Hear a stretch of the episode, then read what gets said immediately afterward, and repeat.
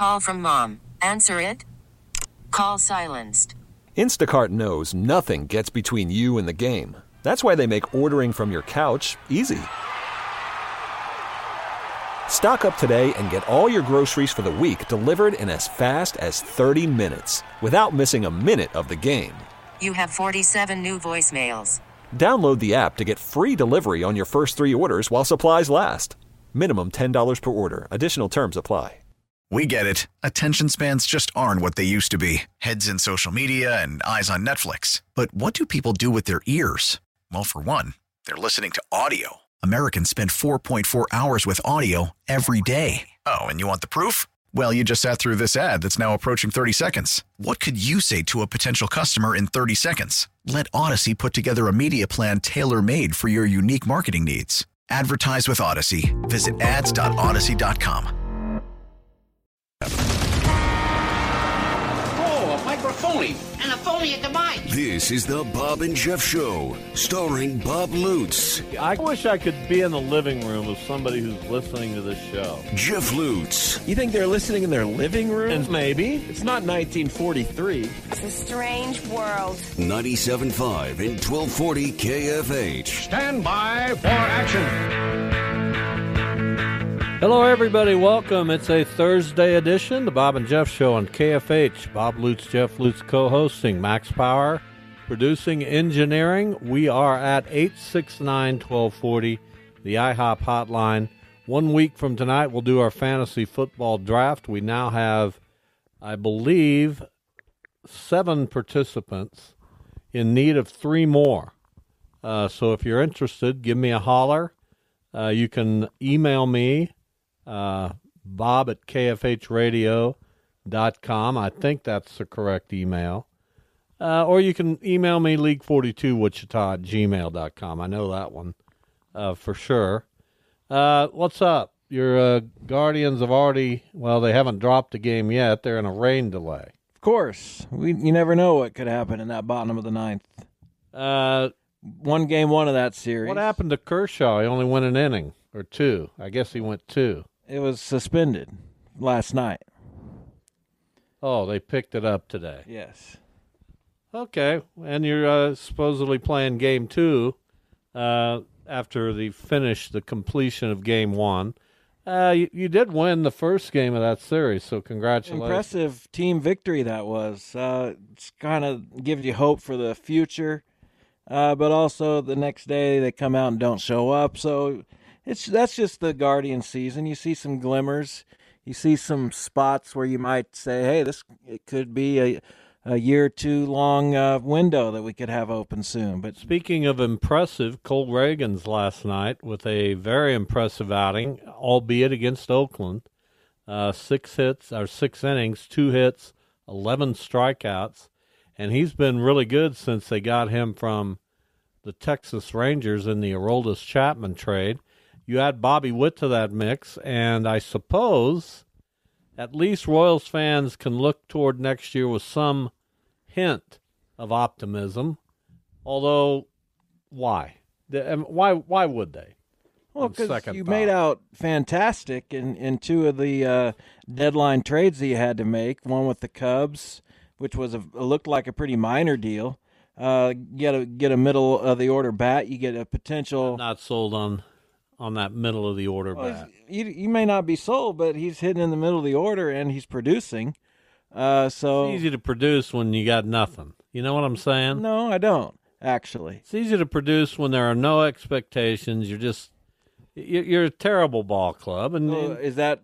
Are you you're saying telling Bobby me, if Witt? you're telling me Nelson Velazquez is going to be a guy, I'll probably push back on that to some degree. He's hitting 234, What's his OPS? uh, 279 on base. Now he does have a high slug because he's hit some home runs. But I, I, I'm sorry that if he if he's your thought that uh, that's going to be a guy that helps put the Royals back in contention, I, I'm I'm not buying it. I Not buying it. to help put them in contention. I'm saying they made two good trades, and that uh, fans should be pretty uh, encouraged, at least by some of the moves the front office has made. Uh, they should be pretty encouraged that maybe you can try that same thing again next year by signing veterans to one-year contracts and hoping to flip them. Nelson Vela- Nelson Velazquez uh, has four homers, five RBIs in eleven games. Uh, give, give me a break. That's all. He's hit the he's he can hit the home run ball. He's a big, strong guy. Right, he's got a near 600 slugging percentage. Yes, he does.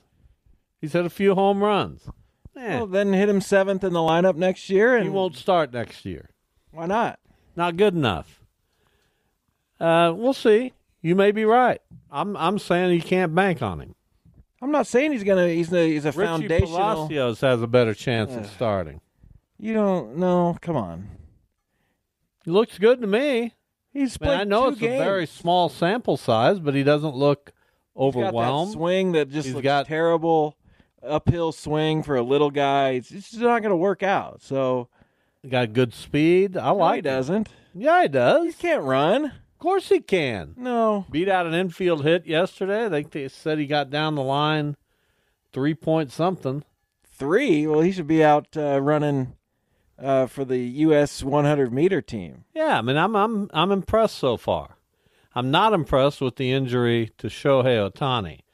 I can't imagine an, an organization more snake bitten uh, than the Los Angeles Angels. And Mike Trout played in one game, said he doesn't feel right. Who knows where they're where he's headed? He's on the DL again. It's awful. It's just awful. It's it's depressing as Jim Rome was talking about. He used the word depressing and it is for any baseball fan. Because here's a once in a lifetime player who now looks like he potentially could need his second Tommy John surgery. Uh, that will set him back. He will lose money in free agency because of it. Uh, I, I just feel terrible for the guy. Well, it's not good, and I don't know how much the uh, combined workload has to do with something like that. He's he's not even at his uh, it, career high in innings, which he had last year at about 160. I think he's throwing like 130 something this year. Uh, but yeah, that's the worst possible timing for something like that to happen as he goes into free agency. Now you could be looking at an incentive laced contract as far as pitching performances go. Well, remember he's still an outfielder, so do you, we often forget about that. Well, he's not going to be if he has Tommy John. Then he'll just be no, a he's not. He's he's going to be a DH, but he could come back potentially, even if he's not going to pitch, uh, even uh, beyond the Tommy John surgery. I don't know. I don't know if I'd want him to pitch. I think he's pretty much locked into being a DH. Oh, he could play the outfield in twenty twenty five. But would you want him to? Sure, I wouldn't. Why if his arm will be fine. just have him hit? You want more value than just a DH. I don't know that you pay a DH four hundred million. Well, you're not. He's not going to get 400 million. Well, that's what Jeff Passan said. He's going to get five hundred million. He doesn't think this scares off teams whatsoever. Well, Uh, so we'll crazy. see. But uh, he's he's more in the know than I am, I guess. Thank you for admitting. It- it oh, you had to throw in the I guess. Well, just Is Jeff Passan more in the know than you are? he's he might be more in the know, but that also might cloud his common sense. Also, Well, I, s- I uh, presume he talks to a lot of people. yeah. But let's be real. I mean, it, guy might never Shohei pitch Ohtani has far greater value than just his presence on the field. Uh, being a Japanese player, he has all that value, and the people in Japan who buy up his merchandise and pay whatever it takes to to see him and to to be a part of his uh, universe. So there's great appeal for Shohei Ohtani beyond what he does on the field. And what he does on the field is extremely valuable, even if he doesn't pitch for a year. Yeah, well, if he doesn't pitch for a year, I don't know. I mean, two Tommy John surgeries. I'm just going to say the guy's going to be back better than ever uh, in 2025. That's a hard gamble to make, and it's a hard. Well, even uh, if he's not, he can play the outfield. Well, I wouldn't want him to play the outfield. He hasn't. When is the last time he even played the Well, outfield? he's played the outfield. He's a he's a very good outfielder, very fast center fielder, in fact. So I mean, he's got value. He's got lots lots of different values for Shohei. Not really. He's got he's got hitting. That's really about. No, he's got he can he can defend. He's been a, he's been a good outfielder in the past. So I mean, you know, He hasn't really ever played the outfield. we play. Of course, he has. He's played seven games in the big leagues in the outfield. Right? Don't you remember those seven? Not Covered really. a lot of ground. He played it in Japan. Okay, well that was years ago. I don't, I don't know. I don't know. I don't see 500 million, but Well, we'll bet. We'll bet on it. I just bet don't know where get- that would come from. I bet he gets uh, five hundred million because of his marketability. Uh, again, you're paying for more than just the performance on the field. Well, I would say he gets 500 million because his price gets driven up by all the teams that will be interested. because they want that marketability. They yeah, but want how's that going for the Angels? I mean, I guess in some ways it's well, it's kept them afloat. I mean, they've got nothing. They've had the two best players on the planet now for three or four years, and they've had Mike Trout before that, and they haven't smelled the playoffs. But I guarantee you that franchise is making money hand over fists. well, every franchise should be because of those money. two players. Well, even more so. Those are the two most valuable money players in the game today. And Shohei is. I wouldn't say Trout. Ah, Trout's still there. Trout is the least marketable guy. He doesn't put himself out there whatsoever. Yeah, but he's still Mike Trout. He's he's great. That'll be a- a what what what There's if a ton of merchandise. You get a kid going to Shields. I'll guarantee you, right out here at any any sporting goods store in Wichita, Kansas, or any sporting goods store in the country, they've got Mike Trout for you. know. I'm gonna look up. Uh, No, you don't need to look anything up. Jer- well, you're just popping off. I'm, but I'm giving you facts. You're not giving me facts. You're giving me uh, strictly opinions. Here's uh, what we have on tap on the show today. Big 12 football previews continue at 225. Matt Murschel from the Orlando Sentinel will preview the Central Florida Knights, uh, one of the new members of the Big 12.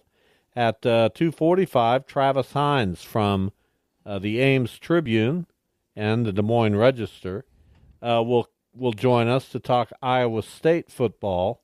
Uh, Travis has been on the show a few times, so we look forward to catching up with him. And then uh, in hour number two, we'll have a Bob and Jeff draft all-time quarterbacks. That's it.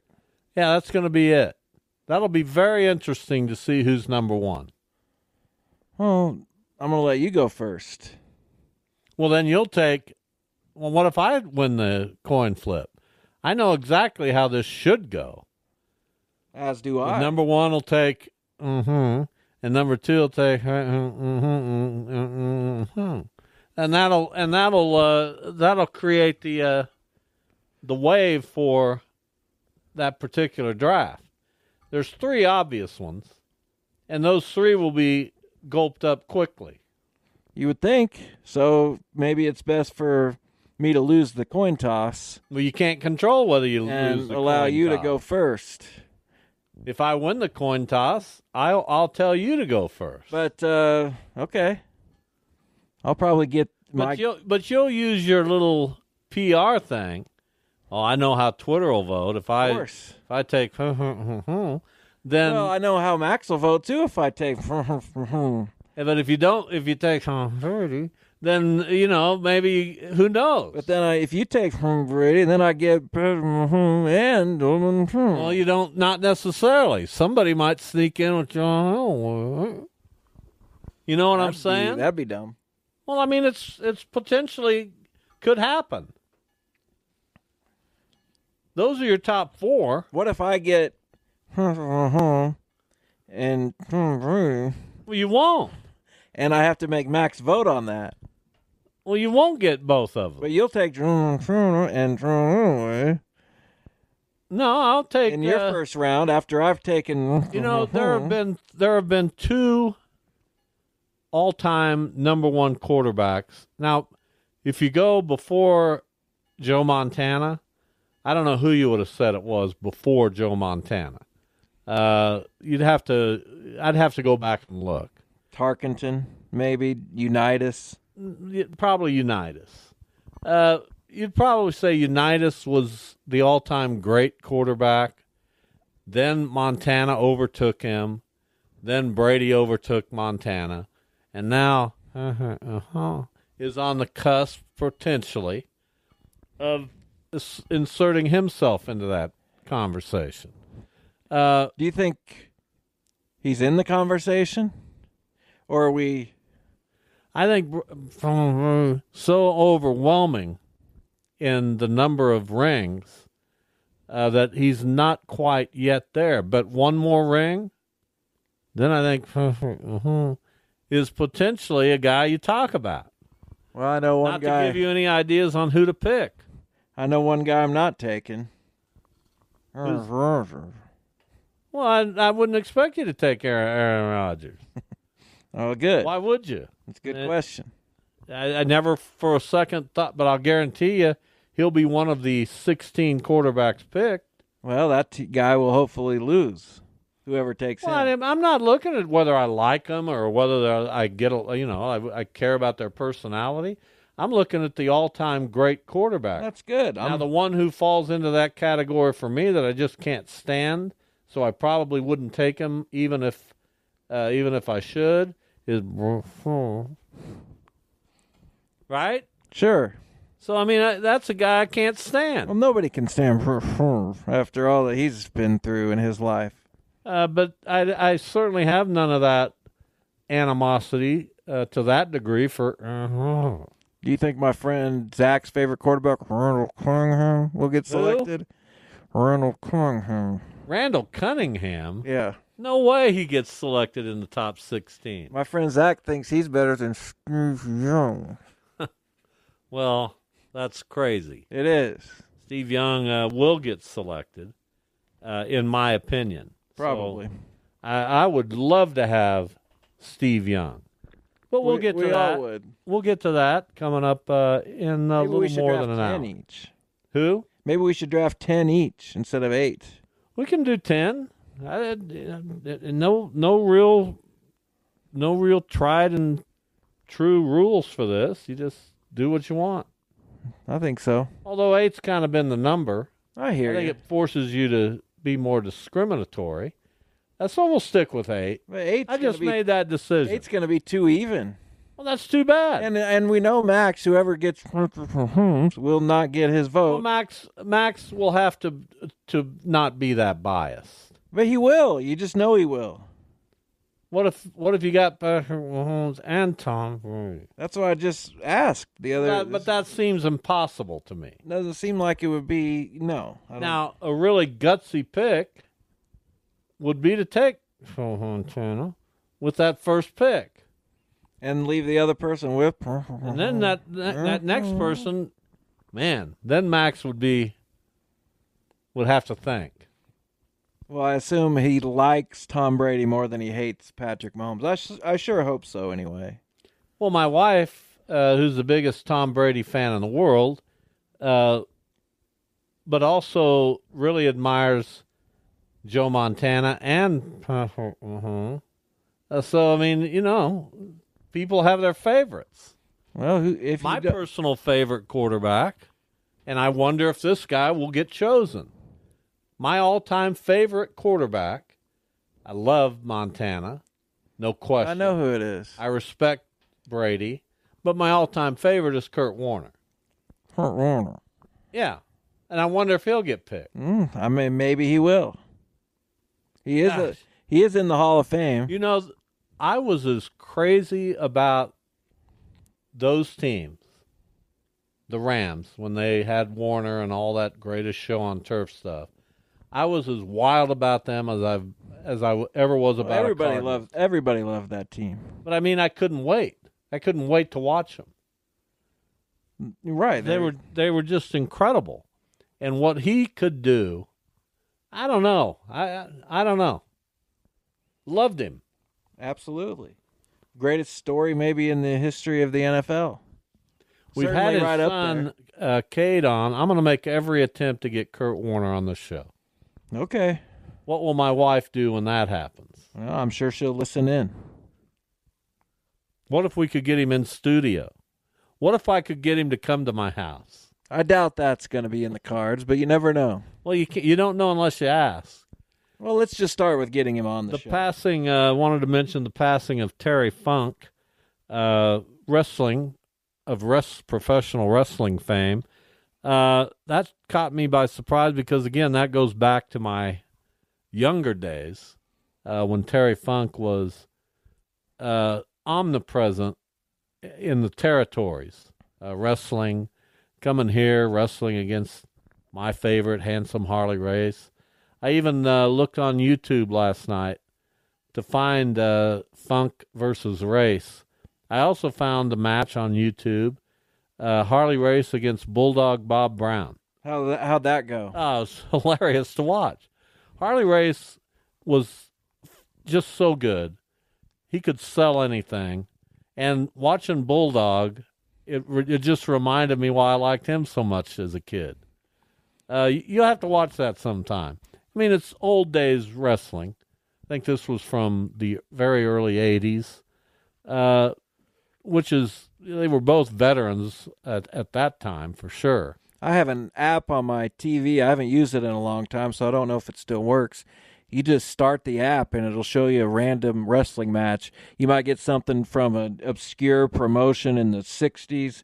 You might get something from the 80s or not. It's just, you have no idea what's Well, what's you going have to see up. if that works. I will have to check that out again. All right, time to take a break. When we come back, we will talk Central Florida football. Matt Murschel from the Orlando Sentinel, Sentinel is our guest next. The Bob and Jeff Show, KFH.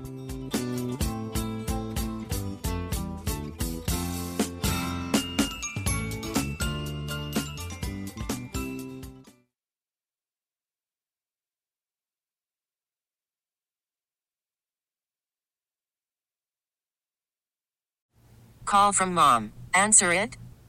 Call silenced. Instacart knows nothing gets between you and the game. That's why they make ordering from your couch easy. Stock up today and get all your groceries for the week delivered in as fast as 30 minutes without missing a minute of the game. You have 47 new voicemails.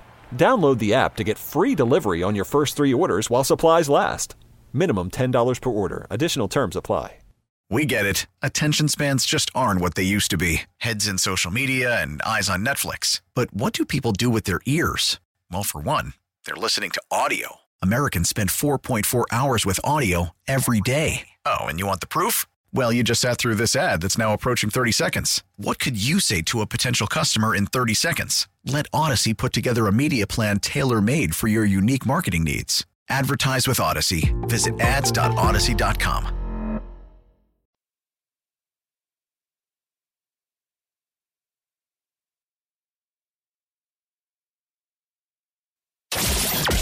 This is the Bob and Jeff Show on 97.5 and 1240 KFH.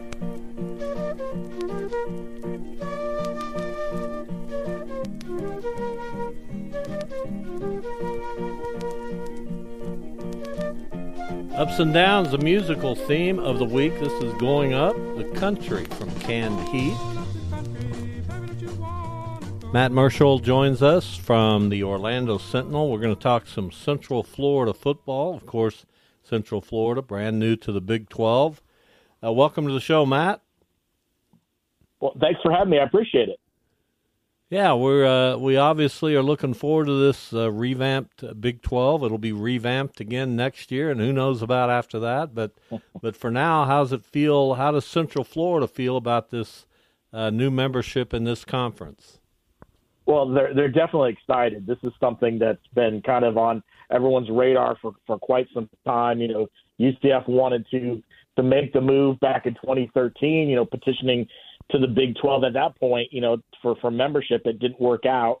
But you know, they've always kind of had this uh, affinity for the Big 12, and so when it came down a couple of years ago that the the invitation was going to come out, you know, I think the the program, the school, the fan base everyone was just you know over the moon you know and i think this they feel like this is the right time for this program to make this move to get into a power conference and and and to make a big statement you know this is a this is a school that's got over 88,000 students, you know, so it's, it's a huge, it's a huge school, has a lot of young fan base that's very active on social media, and they feel like they could be a huge plus to the, to the Big 12.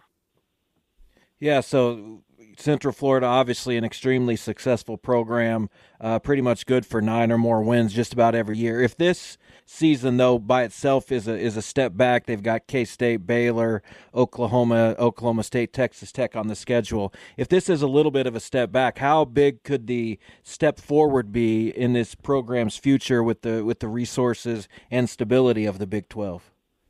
Well, I think it's going to be huge. I, I mean, and I don't know how much of a step back this is going to be. I mean, listen, they've this is one of the most experienced, uh, you know, teams in, in the country with with Gus Malzahn bringing back a lot of his uh, starters. Uh, you know, he's got you know John Rhys Plumlee coming back. You know, you look at some of the other the key figures on, on their offense, and then you know, recruiting wise, well, since they made the move to the Big 12, the recruiting has done you know uh, some of the best in the program history. They've got the number 25 recruiting class, I think it was the other day coming in in 2024 so far committed. Uh, a lot of four stars, seven, eight four stars on the on the on that recruiting class committed. Um, so this is something that that has they've been able to kind of take advantage of with that with having the brand name of the Big 12 behind them. And then you know you look at the the facilities. You know they'll get a, a big bump obviously financially from from making the move from the American to the Big 12, and eventually when they get their full share starting in I think it's 20 uh, 2026 you know, I think that's going to help them out as well, get their, you know, athletic department up to speed, up to the other, you know, Big 12 schools. Matt, how do you pronounce your last name? I want to be sure I get it right because I have a last name that's been mispronounced most of my life, so I can uh, empathize with that. Uh, my last name is Murschel. It's, uh, it, I, I've heard it lots of different ways growing up, so uh, I understand exactly what you're going through. Matt Murschel from the Orlando Sentinel joining us. Uh, so this offense uh, looks pretty high powered with a veteran quarterback, as you as you mentioned. Uh, what do you expect uh, from the Knights offense? I think this is a this is going to be an interesting year for them because you know, this is the first year that Gus Malzahn is stepping away from play calling duties. He brought in um, Darin Hinshaw, former UCF quarterback, uh, to run the offense, and he's going to be the, pretty much primarily the play caller. And you know what what Darin wants to do with this offense is he wants to throw the football deep. He wants to push the push the, the ball downfield, making sure that off and use a, an array of, of different players to kind of maybe help that offense be versatile. You know, so it starts with John Rhys Plumlee, and, and Plumlee's really worked in the off season to be a better quarterback. Um, you know, they don't want him to run nearly as much as he did last year. He led the team in rushing, but he was also banged up a lot. They feel like they want him to kind of be more of a pocket passer in some regards. Uh, he's got lots of weapons around him. He's got talented receivers, Javon Baker, Kobe Hudson, Xavier Townsend. He's got running backs, a, a stable of running backs, five guys who have different different varieties, led by R.J. Harvey. He's got an offensive line that's probably the deepest it's been since Gus Malzahn took over in 2021. So, you know, they've got a lot of versatility. They feel like they're going to be able to score a lot of points. Um, and I think that's going to be what they're going to need to do in, in the Big 12. We know the Big 12 is a conference that's based on offense, um, and it's something they're going to have to be able to do. I think they'll do it well this year. Yeah. So what? Uh, the Central Florida job has, in the recent past kind of been used uh, as a little bit of a stepping stone. Gus Malzahn kind of went the other direction, coming uh, from Auburn. What is what is again the Big Twelve kind of mean to not only his future, but even you know the the type of coaches Central uh, Florida might attract in the future. First of all, do you think Gus Gus Malzahn is kind of the long term guy there? Yeah, I think so. You know, just talking to, to Gus the other day, you know, I asked him what he thought about his future here, and you know, he said he wants to win a national championship. You know, he he believes this is they could do that at, at UCF, and he believes that you know he's he's energized, he's excited. I think when he first got here in 2021, you know, he was coming off a really bad you know, bad bad year at, at Auburn. You know, he got fired. He spent about eight weeks at home. He talked about maybe getting into TV, taking a year off, and then maybe looking for another job.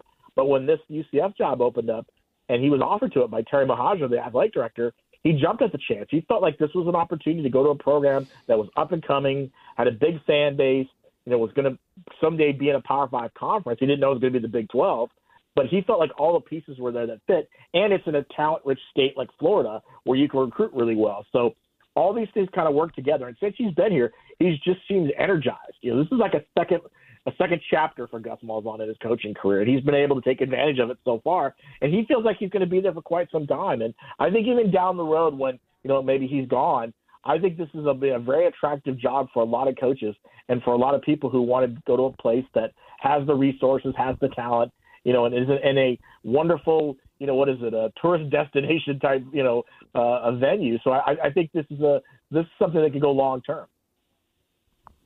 Matt Murschel, beat writer for Central Florida for the Orlando Sentinel. So now with an unbalanced schedule for football in this conference, we really pay even closer attention to who plays who. Uh, Central Florida has a really tough uh, first four games in the Big 12 at K State, home against Baylor, at Kansas, which we expect to be one of those middle of the pack teams, and then at Oklahoma. Uh, how important is it for Central Florida to at least go two and two in those games? I think it's going to be important for them, you know, and and this is going to be something that, uh, that Gus Malzahn has talked about is, you know, they they are on the road six times this year, and and they know that it's going to be difficult. And one of the things they've worked on on fall camp is they look they're working on you know those close games, those one score games, because you know they did some research in the off season. And they found that the big the Big 12 had a lot of close games last year. I think it's I think I went to the research. It's 28 games last year came down to uh, you know were decided by several points or less. So Gus said, "Listen, we got we've got to be able to win those close games because that's the way the kind of the Big 12 has been over the last couple of years, and on the road that's going to be even more important. You know, they're going into some really hostile environments. Kansas State, as you mentioned, Kansas, Oklahoma, those are hostile environments, and they got to go in there and find a way to win some games. So if they can maybe flip the script here and there and and, and find a way to, to to get a win, you know, whether it's at Oklahoma or, or, or Kansas State, I think that'd be huge for them. You know, I mean, they they feel like you know they can if they can show strong on the road that's going to help what they need to do this year. I'm curious just what, what you think the, the offense will look like. We talked about a little bit earlier, but with so uh, many solid running backs, a, a, running quarterback, an offensive coordinator that uh, that emphasizes the run game and was there at UAB last year when theirs was really good. Is that going to be kind of the bread and butter of the UCF offense? Well, I think they'll run the football and they'll rely on the play action, but I, I expect them to throw a little bit more. I expect them to, to to really kind of push the field, you know, push the ball down the field. You know, Darin Hinshaw told me, you know, they want they don't want to just sit back and and you know accept the fact that that you know John Rhys Plumlee is going to have to run the football and carry the basically the offense on his shoulders. They want him to get the ball downfield to his talented receivers, open up the stretch the defense a little bit, make things a little difficult on the defenses as well. I think they're going to mix things up the running backs they have are, you know, RJ Harvey's a, a big back who can kind of carry the load, so to speak, but they've got explosive guys like Johnny Richardson who can really break off big runs here or there. Um, they've got bruiser type, you know, one, two, three yard type guys who could do some things. And then also they've got talented tight ends. You know, Alec Holler is a guy who was an all conference last year in the, in the American. He's a guy that can step in and make plays, whether it's blocking on the line or moving over to the slot position. He's going to be the help give them some options. So I expect John Rhys to kind of mix it up a little bit. And I had Gus Malzahn tell me on Monday they don't want you know John Rhys Plumlee to be the leading rusher on this team if they can help it. They want that to fall on the running backs. They want John Rhys Plumlee to basically become a, a, a much more better quarterback. But that doesn't mean they don't want him not to run. They don't want to put a handcuff on him. They just want to make sure he's smarter about how he does it. Final moments here with Matt Murschel from the Orlando Sentinel. We're previewing Central Florida football, but I'm going to step away from football and ask you about basketball. While I agree with you that I think Central Florida is going to be a mainstay and a big player in football in this conference for years to come, I'm not as sure about men's basketball. Convince me that that's going to be the case. Well, I, I think for basketball, it's going it's going to take a little bit more time than football. I think there could you can have more immediate success with football than men's basketball. And I just think that's because you know once Johnny Dawkins you know, you know gets this program into the Big 12, they're going to have to recruit really well, and they're going to have to use the portal really well. I mean, basketball, you can flip a roster in one off season with the transfer portal. We've seen it time and time again so far. So, you know, if, if he can get some guys to commit there because of the Big 12, it's it, it's going to help them out for sure. But it's going to be a difficult challenge. I mean, you know, we you look at this conference. This has been the top basketball conference over the last two or three years, and then you add you know some really powerful basketball programs in Houston. You know, you're bringing in Cincinnati, which has had its success at, at, at points. Um, then you're going to bring in bring in other programs like you know, uh, uh, Arizona and Arizona State and Utah and Colorado. I mean, not all have been successful in the basketball court, but I think they're also going to make things a little bit more difficult. So there's going to be a challenge there for sure. And I think, you know, again, as you get more resources, as you get more financial resources, I think that's only going to help when it comes to the collectives and NIL and things like that. I think that's going to also help attract some talent. So there are going to be players who want to play for a team because they're going to be seen on national TV every, you know, Wednesday or Friday or Saturday night. And they want to be a part of that and try to make a run at the, at the national championship certainly no shortage of resources at Central Florida. That we can agree on for sure. Matt, we really appreciate your time. We hope to talk with you soon. All right, thanks a lot. I appreciate it, guys. You bet. Matt Murschel from the Orlando Sentinel. As we uh, get some insight into some of the new members of the Big 12, I'm enjoying it. UCF uh, should be a powerhouse uh, pretty soon. I would imagine, or at least be able to. Uh, well, they have been a powerhouse. Yeah, but they've also they've been, been, a powerhouse. a little bit up, that up went down. That went thirteen and zero and couldn't work their way into the national championship. Well, that will that will not be the case. The next time they go thirteen and zero, they'll be in the playoff. Exactly. I don't know about the national championship game, but uh, with the playoffs expanding, uh, they'll certainly be a a, a a force. UCF will be in the CFP um, in the next four years? Ah, whatever. I'll be, uh, I'll be nipping on uh, applesauce at so, that time. Really, you hope that? Yeah, applesauce is good. You hope that I'm in some home. I didn't say that. Well, that's the only way I'm going to nip on applesauce. You won't just eat applesauce. No, I don't eat apple. I to? like applesauce, but I don't nip on it. I get a spoon and I di- dive in. We'll go after. But I mean, if you're nipping on applesauce, you're in a place where you don't want to be. Maybe. Mr. Lutz, would you nip some of the. I mean, I don't, I don't want to be there. It's way too soon to start thinking like that. All right. Joined by Travis Hines, beat writer, covers the Iowa State Cyclones, and we're going to preview the Cyclones right now. Travis, welcome. How are you? I'm doing well. How are you? We're doing well. We appreciate it. We we have 14 previews now with the Big 12, so we're going through them. Yeah, it is a, uh, supersized league at the moment, isn't it? so, where is Matt Campbell at the moment? This is a guy who obviously uh, has had uh, very good ups, a uh, couple of downs.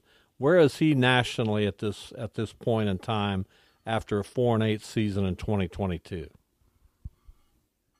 Well, I think he went from being one of the the hottest names in coaching circles to being a little bit of a forgotten man because not only four and eight last year, but in 2021 they returned everybody from that Fiesta Bowl championship team and went seven and six. You know, and I think there's reasons for both those years in 21 and 22.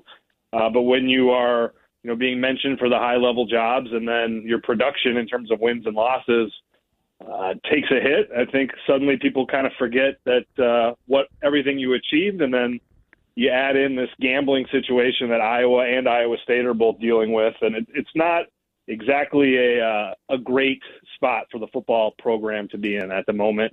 But I do feel like they're confident that they're on the right path to getting back to where they were just three years ago, but certainly uh, starting a little bit behind the eight ball this season.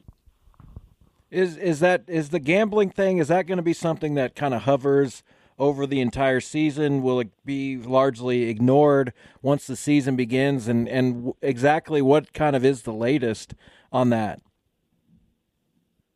We don't really know exactly how long or how much this is going to linger. All we know is that there have been criminal complaints that have been filed against both Iowa State and Iowa players. For Iowa State, it's been five starters, uh, four of whom are probably looking at uh, significant, you know, season-long suspensions. You know, a few of them have actually already left the team, and Jirel Brock uh, and Isaiah Lee. Uh, but a guy like Jake Remsburg, who was their starting right tackle last year, is probably looking at something more like a half-season suspension, uh, given that he didn't bet on Iowa State games allegedly. Uh, but guys like the, the starting tight end, DeShawn Hanika, allegedly bet on Iowa State basketball starting quarterback Hunter Dekkers allegedly bet on Iowa State football. You know, if it's going to be hard for those guys, in my opinion, to see the field this year. But we are also hearing that it's an ongoing investigation, so we don't know if more names are going to emerge. We don't know if there are more names involved that may not be seeing criminal liability or exposure, but could have exposure to NCAA sanctions. We saw that on the Iowa side already. So it may linger. I think the bulk of the damage has likely been done, but this thing has kind of reared its head up uh, in surprising ways a number of times. So I, I wouldn't rule anything out. Uh, but it, it's hard to imagine losing five starters to this that it, it's going to get much worse. But you know, it could theoretically. Travis Hines, our guest, covers Iowa State for the Ames Tribune and the Des Moines Register, correct? Am I right about that? Correct. Okay. So you mentioned some names there and some really influential names, especially on this offense. Where does Iowa State go if they don't have Hunter Dekkers uh, and they don't have Jirel Brock? you know, at the quarterback position without Dekkers, it's really down to, to two players. Rocco Becht, who was Dekkers' backup a year ago, is a former three star kid out of Florida. I think they like his intangibles, his ability to keep a play alive. Uh, not the biggest arm strength or biggest uh, physical presence at six foot one, but I think they like a lot of the things that he brings to the table. And maybe the long term answer is J.J. Kohl, who was a four star uh, recruit out of Ankeny High School, which is just about 20 minutes south of Ames.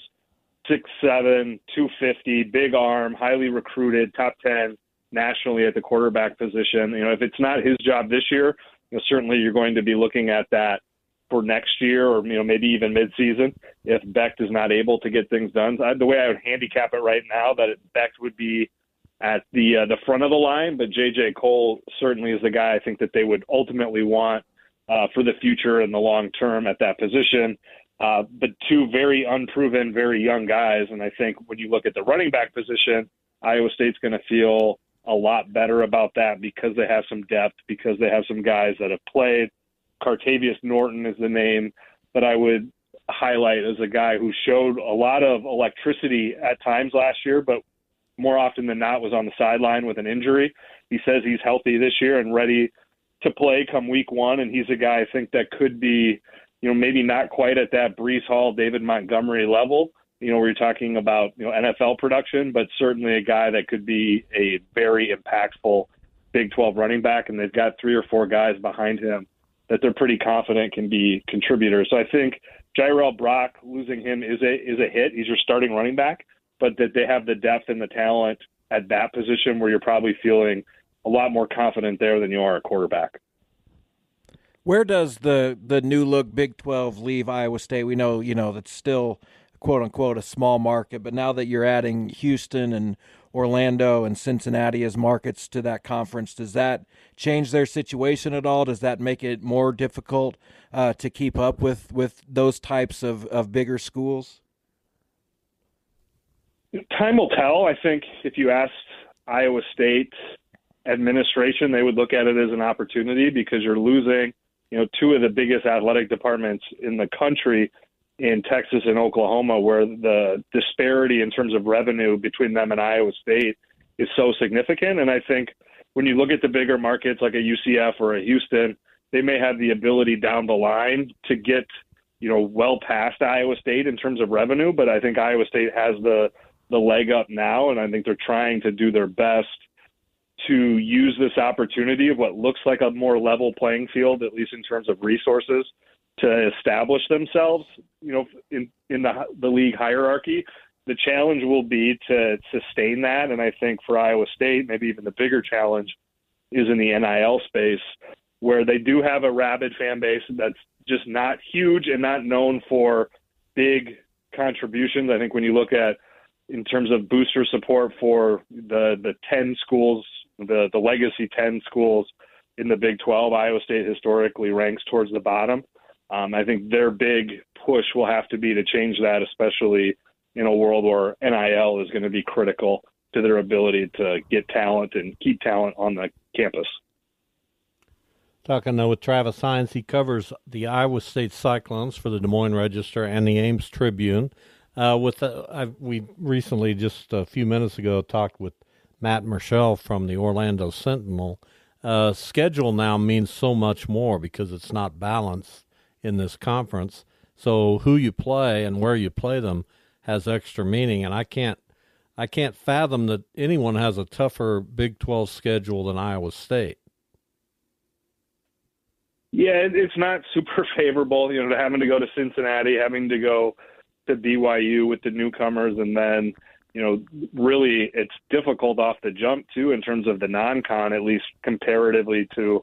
I think if you had a, a coach make their dream schedule, it would not include playing Northern Iowa at home, a team and a program that's beaten Iowa State frequently over the last 20 years. Then you've got the rivalry game against Iowa and then you've got a road game at Ohio in week three. So September is not a cakewalk for an Iowa State team that's going to be having a lot of new faces and a lot of critical positions. And then you get into that Big 12 schedule, and obviously nothing is going to be easy there. So that's, again, a, a piece of this puzzle for Iowa State trying to climb out of that four and eight hole. You've got a lot of new starters, both by attrition and by the gambling situation, and then a pretty unforgiving schedule. And so again, it, it's going to be difficult, though not impossible, for them to take a step in the right direction this season. And this this is a program that's really hung its hat on its defense, uh, even with even with a very high powered offense at times. But the defense has always been reliable. Uh, do you expect that to be the case again? And I say reliable outside of the 62 that TCU hung on them in the final game of last year. But you expect the defense to be good again this year? Yeah, I mean, I think there's probably more question marks on the defense than there has been in some time, but their secondary should be lights out with everybody back from a year ago. A likely NFL draft pick and cornerback TJ Tampa. They've got some depth, including a fifth or sixth year guy in Gerry Vaughn at linebacker. The question is going to be up front because they're replacing all three starters, including a first round pick in Will McDonald, another guy that was in NFL camp as of a couple weeks ago, and MJ Anderson on the other end, and then Isaiah Lee, their starting nose tackle from a year ago, left the team after being charged as part of the the gambling probe, and that'll be the big question: is do they have guys that can fill in up front because it really does start for them in the middle at that nose guard position, goes out to the ends, and then those linebackers they're asked to do a lot in Jon Heacock's defense. But I think if you're Iowa State and you look at a seven year track record you know, really taking out that first season when everything was new back in 2016, the defense has been fantastic no matter who the names on the depth chart is. So I, if if you're an Iowa State fan, I think you have a little leeriness about that front uh, six. But when you look at what's been going on at Iowa State over the last seven years John, with Jon Heacock and the defensive line coach Eli Rasheed, I think you probably feel if you're going to have anybody's going to get the benefit of the doubt, it's going to be those guys. All right, Matt. Good stuff. We appreciate your time and uh, breaking down Iowa State. Certainly a dark cloud hanging over the football program right now. We'll see uh, what happens here in the next week or so. Thank you for your time. Yep, appreciate you having me. Thanks. All right, Travis Hines from the Ames Tribune and the Des Moines Register. Yeah, jack of all trades or two newspapers or something like that. Yeah, it covers covers for both of them. Good for him. They're owned by the same company. Makes a lot of sense. That's how it works in today's golden age of newspapers. Uh, we'll be back. Hour number two. We'll do a Bob and Jeff draft when we return. Hope you'll stay with us.